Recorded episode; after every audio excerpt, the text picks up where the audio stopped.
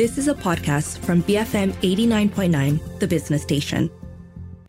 BFM 89.9. Good morning. It's 7:07 a.m. on Wednesday, the 1st of November. You are listening to The Morning Run. I'm Shazana Mukhtar with Wong Shou Ning. In half an hour, we're going to discuss policy recommendations to strengthen the care economy and give due recognition to the importance of care work in society. But as always, we're going to kickstart this morning uh, and this month with a look at how global markets closed overnight.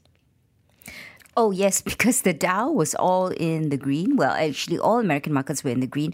The major ones, at least, the Dow was up 0.4%, S&P 500 up 0.7%, and the Nasdaq was also up 0.5%. But do note that this is the third consecutive month in which the major US markets actually ended in the red.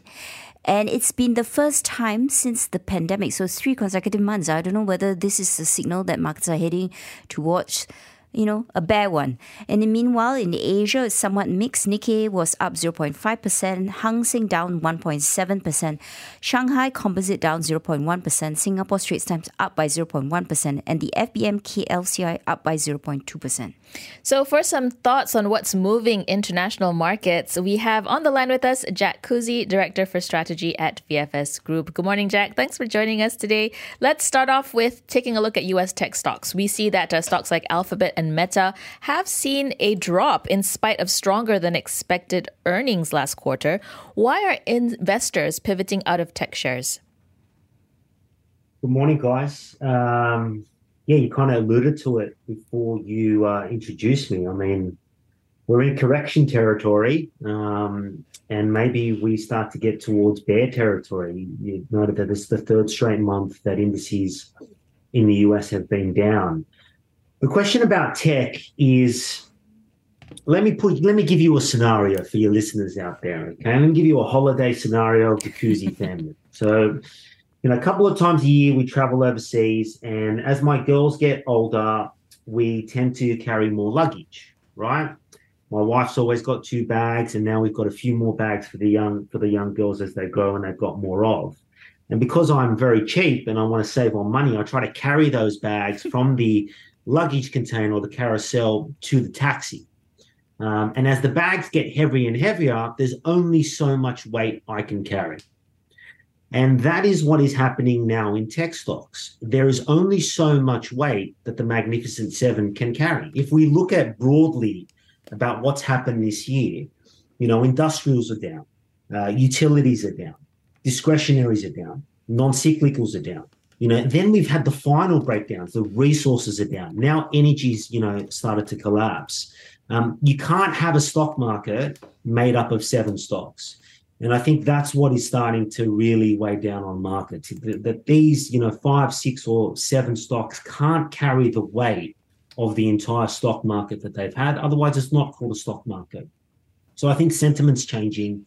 If you're looking for profits to sell, well, there are only, you know, in a handful of stocks. And there's a lot for the market to start to carry. You've got, uh, you know, an ongoing Middle East crisis. You've still got waging war in, in, in Europe.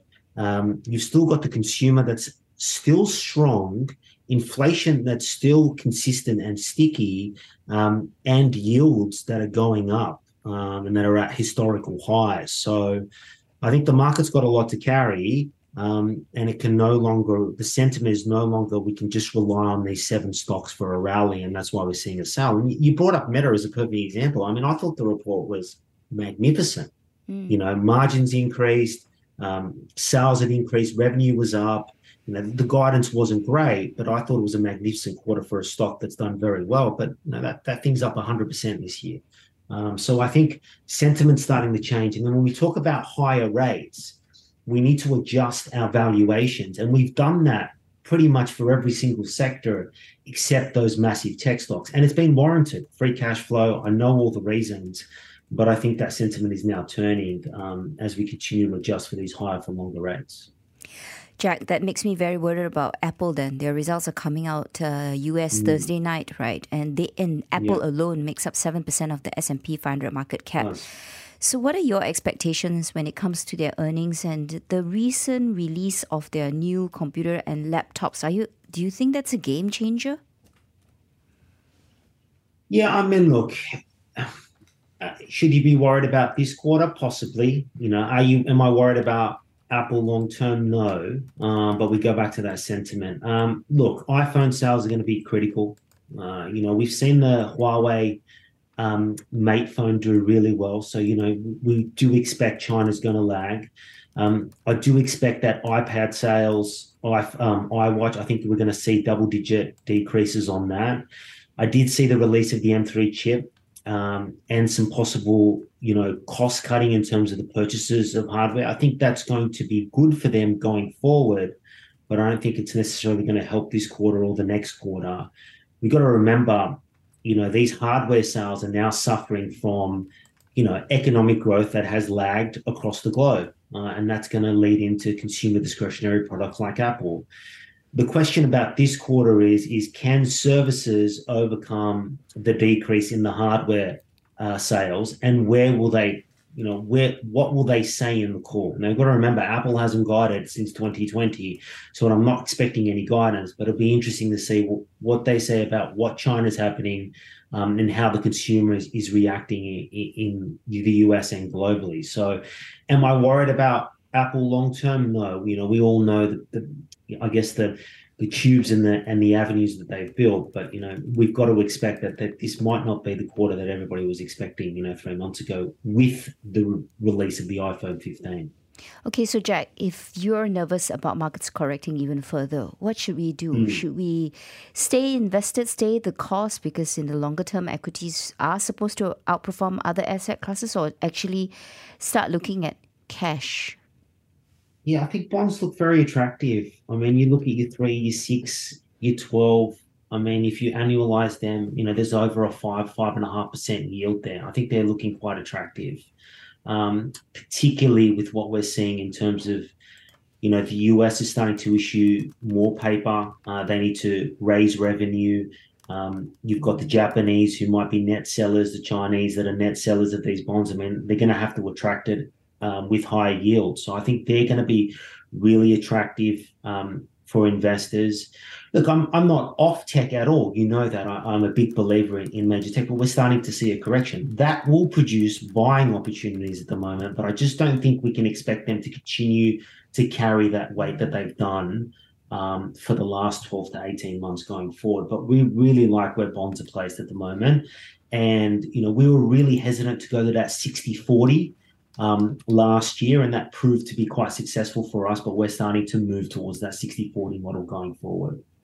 All right, Jack, in about the two, two, two minutes or so that we have, can we take a look at central bank um, policy? Because we do see uh, the FOMC convening this week. I'm sure they're convening right now, uh, looking to see what Jerome Powell is doing. The RBA is going to convene next week. How do you think uh, Governor Michelle Bullock is going to navigate uh, what's happening? Will Is she likely to raise rates in RBA's meeting? Firstly, I love how you gave me the two minute call. I know I tend to talk a little bit right at the end. Uh, my anticipation is the FOMC will do nothing. Um, locally here, I think they're going to raise rates. Uh, and I think the reason why they're going to raise rates is um, our property prices continue to spiral out of control, particularly in the inner cities. Uh, and I think they're very concerned about that and the ongoing effects it has for the global, for the broader economy. Um, so she's paused twice recently coming in. We do have Melbourne Cup Day, which is our race that stops the nation on that day. So it's a perfect time to slip it under the cracks. Uh, but I think they will raise. And I think the reason they will raise, particularly, is because of where housing prices have gone in the major cities of Sydney, Melbourne, and Brisbane. Jack, thanks very much for speaking with us. That was Jack Kouzi, Director for Strategy at VFS Group, uh, talking to us about some of the trends that he sees moving markets in the days and weeks ahead. Ending there with a look at how central banks might position themselves. FOMC expected to stay pat. The RBA expected to raise rates given uh, the high prices of housing in Australia. Yeah, this Australian housing market baffles me it seems to be like a you know like a Teflon pan. Nothing sticks. You can you know raise rates, raise rates, but basically the demand still remains so strong. And I think the, if I'm the RBA governor, I'm like, what am I supposed to do? Because if I raise rates too much, will I then push Australia into a, a recession? That is the same conundrum that the US has been grappling with. So far, the recession has not struck yet, which means we're still on recession watch. I think everyone's just pushing that can down the road. Eventually, it's going to come, but nobody knows when or how big or how hard. Uh, yeah, so you know the the thing about markets is if you predict it enough, people forecast it, then it's not going to happen. So let's see. When everybody thinks, oh, the U.S. market's out recession, you know, there's no chance of that, then that's when it will happen. Very quickly, let's take a look at some of the earnings reports that have crossed our table. We do have Pfizer in front of us. Uh, they made a loss for the third quarter, but this came in narrower than expected as the drug maker recorded charges largely related to struggles for its COVID antiviral treatment Paxlovid and the COVID vaccine. There was a $5.6 billion charge for inventory write offs in the quarter due to lower than expected use of COVID products. So I think we are seeing COVID as the moneymaker. Definitely, uh, that's not the case anymore. Yeah, so you can see that even reflected in the stock price, right? It's down 40% on a year to date basis, even though they give you an indicative yield of 5.37. The street clearly not a big fan of it because there's only 13 buys, 14 holds, no sells, however. The share price target is 41 US dollars and 5 cents during regular market hours. It was down 1 cent to 30 US dollars and 56 cents. I think we can squeeze in one more earnings report, and that's coming from Advanced Micro Devices, AMD. They reported third quarter earnings that exceeded analyst expectations, but they issued a weaker than expected forecast. It's all about the guidance, right? What's going to happen next? Uh, they, they see a future that's kind of soft. Earnings per share came in at 70 cents, higher than the expected uh, 68 cents, and higher than the 4 cents per share it recorded a year ago. Revenue rose by 4% to 5.8 billion billion US dollars. AMD is one of the few chip makers capable of making the kind of high-end graphics processing units needed to train and deploy generative AI. Yeah, but a little bit soft when it comes to the chips used in data centers, which is something else they focus on. Uh, the stock is actually up 52% on a year-to-date basis. Still pretty a favorite among uh, analysts. 39 buys, 12 holds, just one sell. Consensus target price for the stock 137 US dollars and 59 cents. Last time during regular market hours, it was actually up $2.32 to $98.50. I do believe actually when the results came out, it did tank a little bit, but during the conference call, the CEO actually managed to reinsure investors and the share price went up again. All right, we're coming up to 7:20 a.m. We're going to take a quick break, but we'll come back to cover the top stories in the newspapers and portals this morning. Stay tuned, BFM 89.9. You have been listening to a podcast from BFM 89.9, the business station. For more stories of the same kind, download the BFM app.